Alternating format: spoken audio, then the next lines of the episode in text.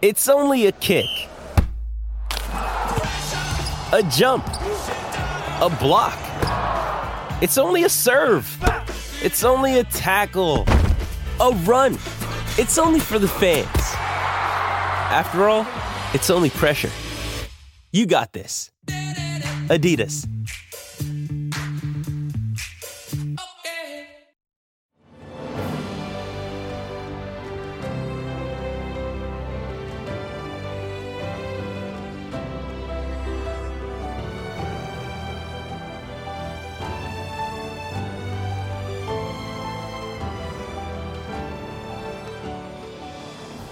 Welcome to the newest episode of Beyond the Fame with Jason Fraley. I'm your host, Jason Fraley, picking the brains of the top filmmakers, musicians, and artists of our time. Jackass star Steve-O performs live at the Hollywood Casino at Charles Town Races in West Virginia on May 1st. I caught up with the crazy stuntman to discuss his journey from circus clown to goldfish swallower on MTV to eventual blockbuster movie star. Hello, Steve-O, can you hear me? I sure can. Hey, thanks for doing this. We're the uh, all news radio station in DC. Where are you calling us from? I am in Los Angeles. We were doing some uh, Jackass promos for uh, Jackass Forever on digital.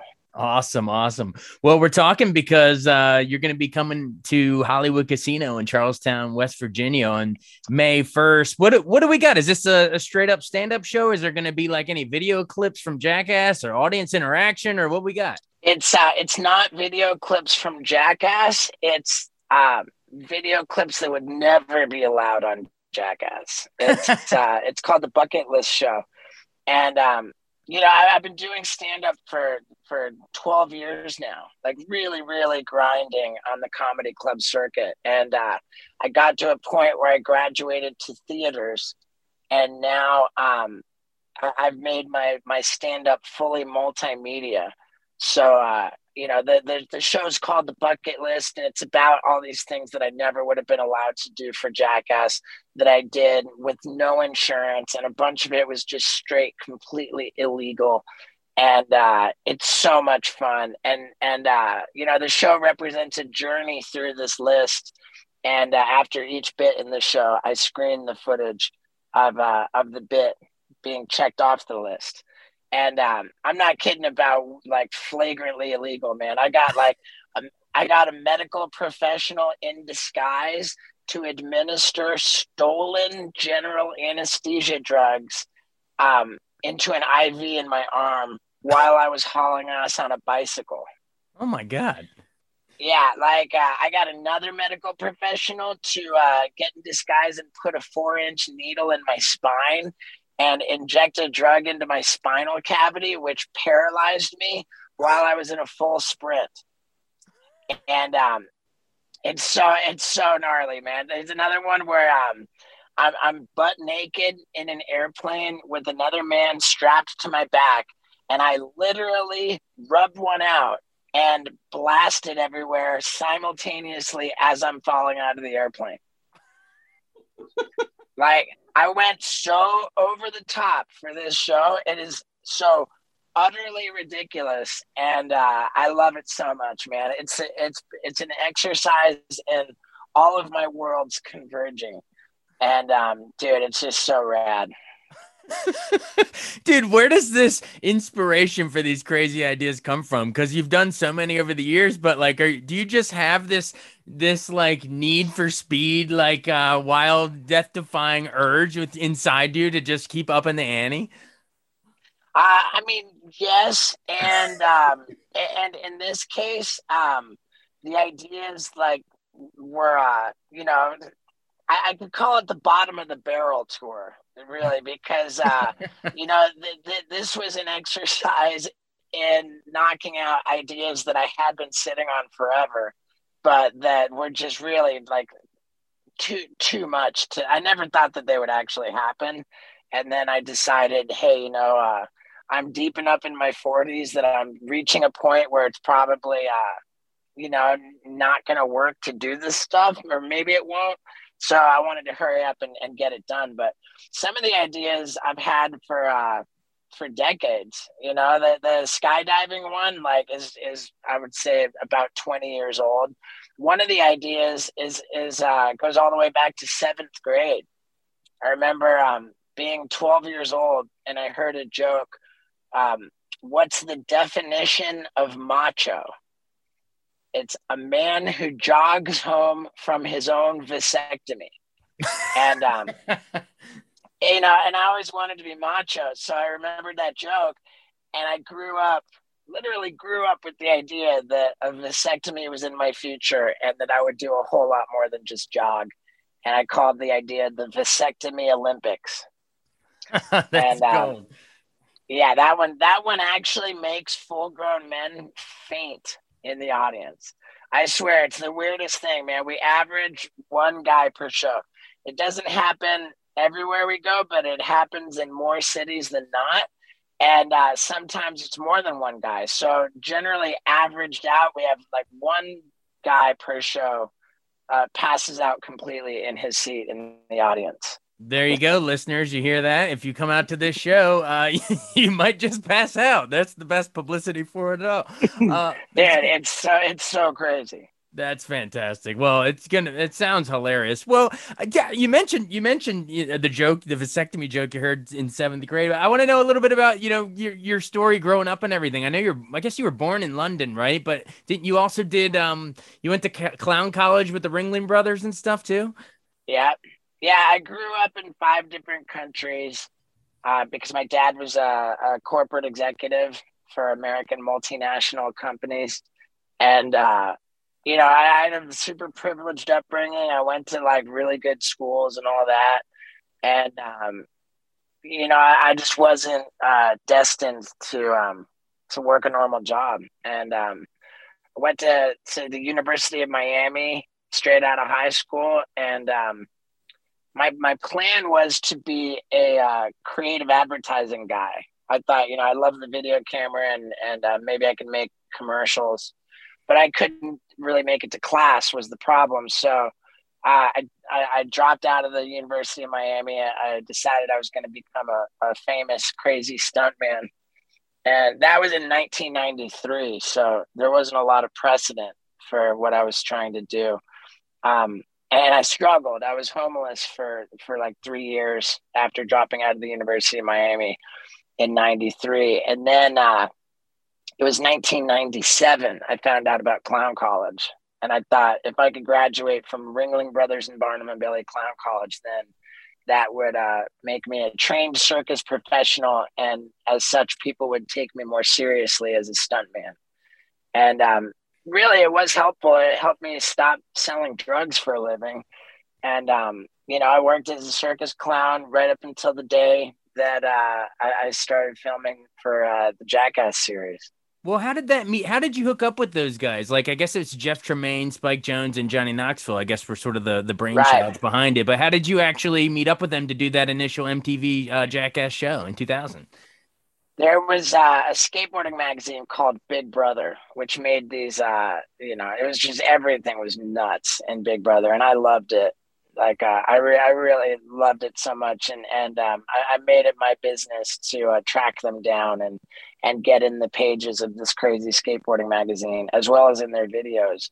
And um, you know, the video, the Big Brother videos were just so crazy that um, you know Jeff Tremaine, who was in charge of uh, Big Brother magazine he reached out to his buddy Spike Jonze. They had known each other since like uh, what I guess since Spike was 12 years old, and uh, he said to Spike that um, he thought with you know, with the popularity of the Big Brother videos, he thought that if they were if they would subtract the skateboarding, then what was left over could be a TV show. and they just you know they just put together a VHS tape of um, the Big Brother videos minus the skateboarding they added in uh, some CKY and um, took it to uh, a, a, bunch of places, and MTV went for it. Right, and CKY was was bamming all those guys, and so yeah, it, it took it's so it was like two two skateboarding outfits kind of combined. Take away the skateboarding, and you're left with Jackass. Yeah. Uh, That's well, exactly what it was. Man, I'm I'm of the perfect age. I mean, I was I grew up on all that stuff along with everybody else, and everybody wanting to emulate that stuff. Even though you know you slap that, don't try this at home, but you know we all were. but um, tell Right. me tell me about the uh the swallowing goldfish bit from that was like the fam- famous one from the TV one, and I always thought it was crazy that once you threw it back up, it was still moving. It was like still alive. Right. what what was rad about that? That was my very first thing I taped for the series after it got ordered, and um, that was within 30 minutes of me washing off my clown makeup for the last time in the circus. Wow, Yeah, it was. you Uh, hit the ground running. yeah, it was. It, it was nuts, man. That was um, like uh, August of of year 2000, and um, I, was working in a flea market circus in South Florida, and they came to film me there. And um, you know, like I said, I, I washed off my clown makeup, pulled out of the parking lot, and my car broke down uh, on the way coming out of the flea market. So we just pushed it off to the side of the road, and they sent a PA to the pet store to come back with a goldfish while we dealt with my car. And um, yeah, and so that's it was just the side of the road where my car broke down that I that I swallowed that goldfish, and um, that was the first thing. And as soon as I got done uh, barfing it up, Knoxville said, "Well, Mister O, if you're if you weren't already famous, I, I'd say you're going to be famous now." Legend uh, was born. it, it was it was pretty intense, man. I, I filmed for five days for uh, for that um, first season. All of my filming for that first season was in five days, and I actually actually only shot on three of the five days. Um, but uh, but yeah, that like that, everything I did worked pretty well. Like um, uh, you know, I, I got a bit for for every episode, maybe except the the last one. I don't know. Like I got like seven bits, and I, I was on each episode, um, seven of the eight anyway. Oh well, you were a quick fan favorite on that show, man. Well, I want to talk about because the movies took it to a whole new level. I want to talk about some of my favorite ones of yours from from each of the movies, if we if you got time. So that first movie, that what you did the tropical pole vaulting and I guess the alligator tightrope. Were you were you worried you were going to get chomped by an alligator? Like, did you think that might be your last your last bit? I, I understood that it was my job to get um, bitten by an alligator that day. I thought that was the whole bit. Was that uh, you know that that's the that's what I thought the the plan was. Um, but I, but I got away without getting bit, and uh, and it was like a, a pretty iconic bit. I'd say that was probably my biggest thing in that first movie, except maybe getting like my whole back tattooed with uh, my self portrait. with the thumb, with the thumbs up. Uh huh. and uh, trop- tropical pole vaulting was kind of whatever. I don't know that. Maybe the biggest thing was uh, that I turned down putting the car up my butt. You know that. Oh. Uh, Yeah, Ryan Dunn. I. I, yeah, I backed out of doing that stunt, and I think that actually worked pretty well for me. yeah, man, it was. It, I mean, but even even you in the opening credits, like in the slow mo shopping cart, like it was it was epic. I was I can still see it, man. It was I guess twenty years ago now. Uh, just crying in the theater with our buddies. It was just classic. In the set in the second one, what was the f- uh, hardest one to do or the grossest one? Was it was it the fart mask or was it the fish hook or the I mean, the hardest ones to do like just didn't make the cut, you know. Like, um, so uh, out of that, I mean, for sure, the fish hook would have been my biggest one in the second movie. Um, the leech on the eyeball was uh, a pretty big one from that movie. Um, I don't, you know, the fart mask. Yeah, it's, it's with the fish hook. I, I put the fish hook through my face twice because we had two days of shooting for that that bit. Um, and with the fart mask, I, I we shot that one on two different days as well because uh, I barked before I even got the mask on um, on the on the uh, the fart mask. So yeah, those were ones that both both of them were two days of shooting.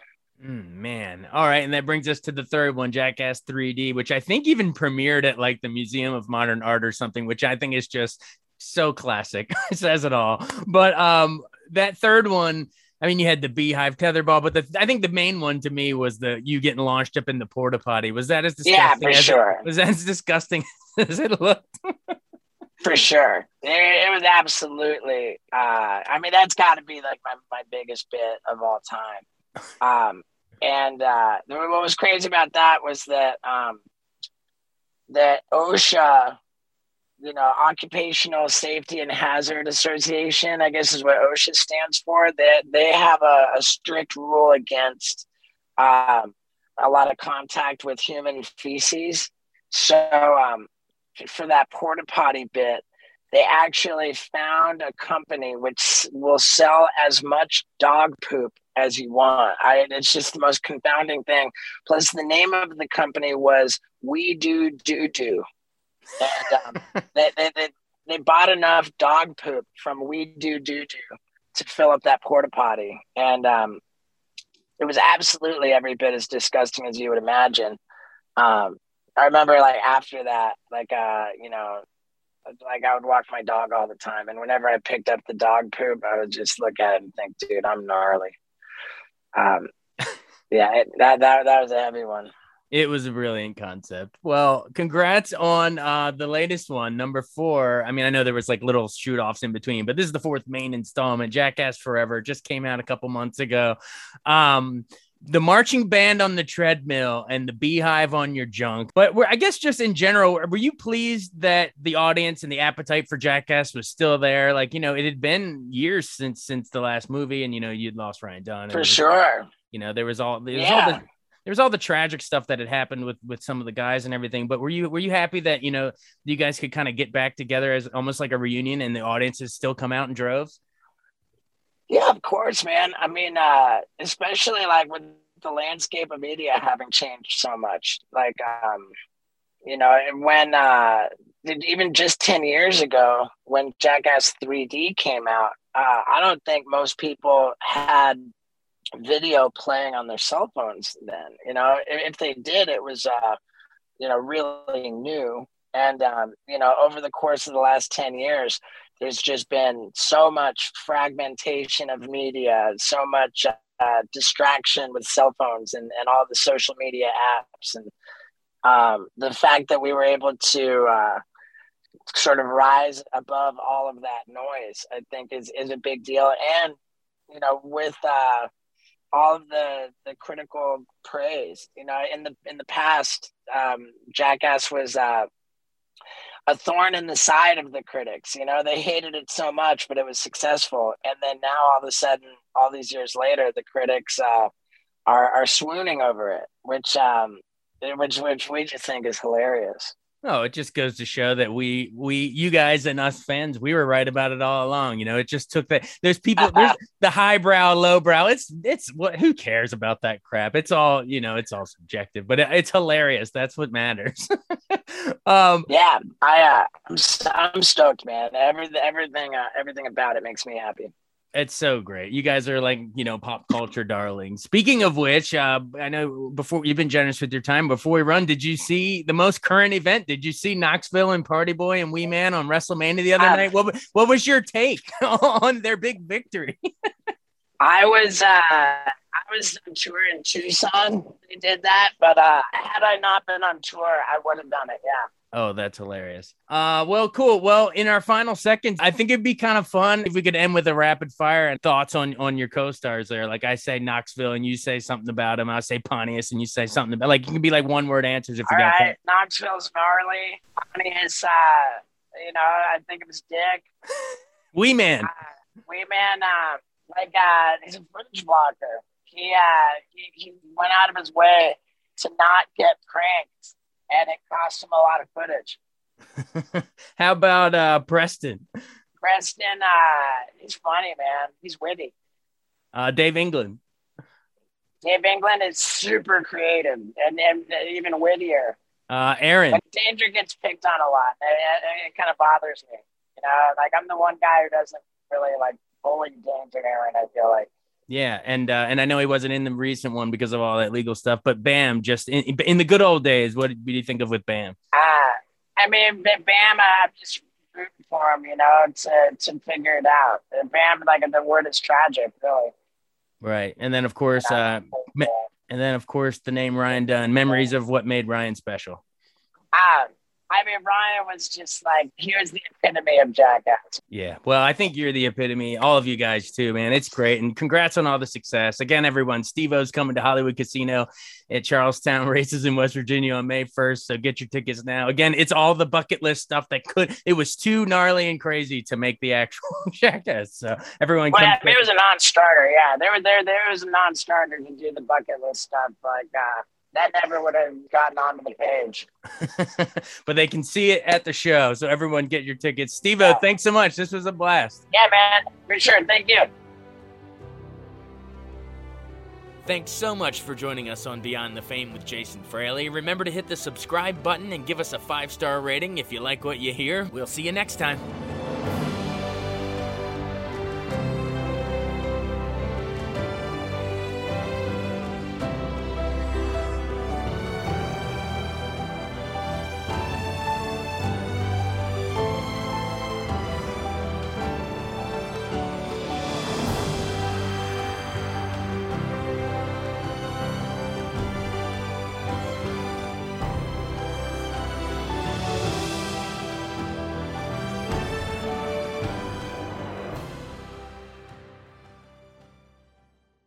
I wanted to take a second to tell you about an app I really enjoy. Living in the DC area is great, and Podcast DC gathers all of the local shows that I like all in one local app health, sports, local news, politics, and so much more. Podcast DC is the new local app with hundreds of DC area podcasts to choose from. I can earn exciting rewards just for listening and share the podcasts I love instantly. Available in the App Store or in Google Play, listen local with Podcast DC.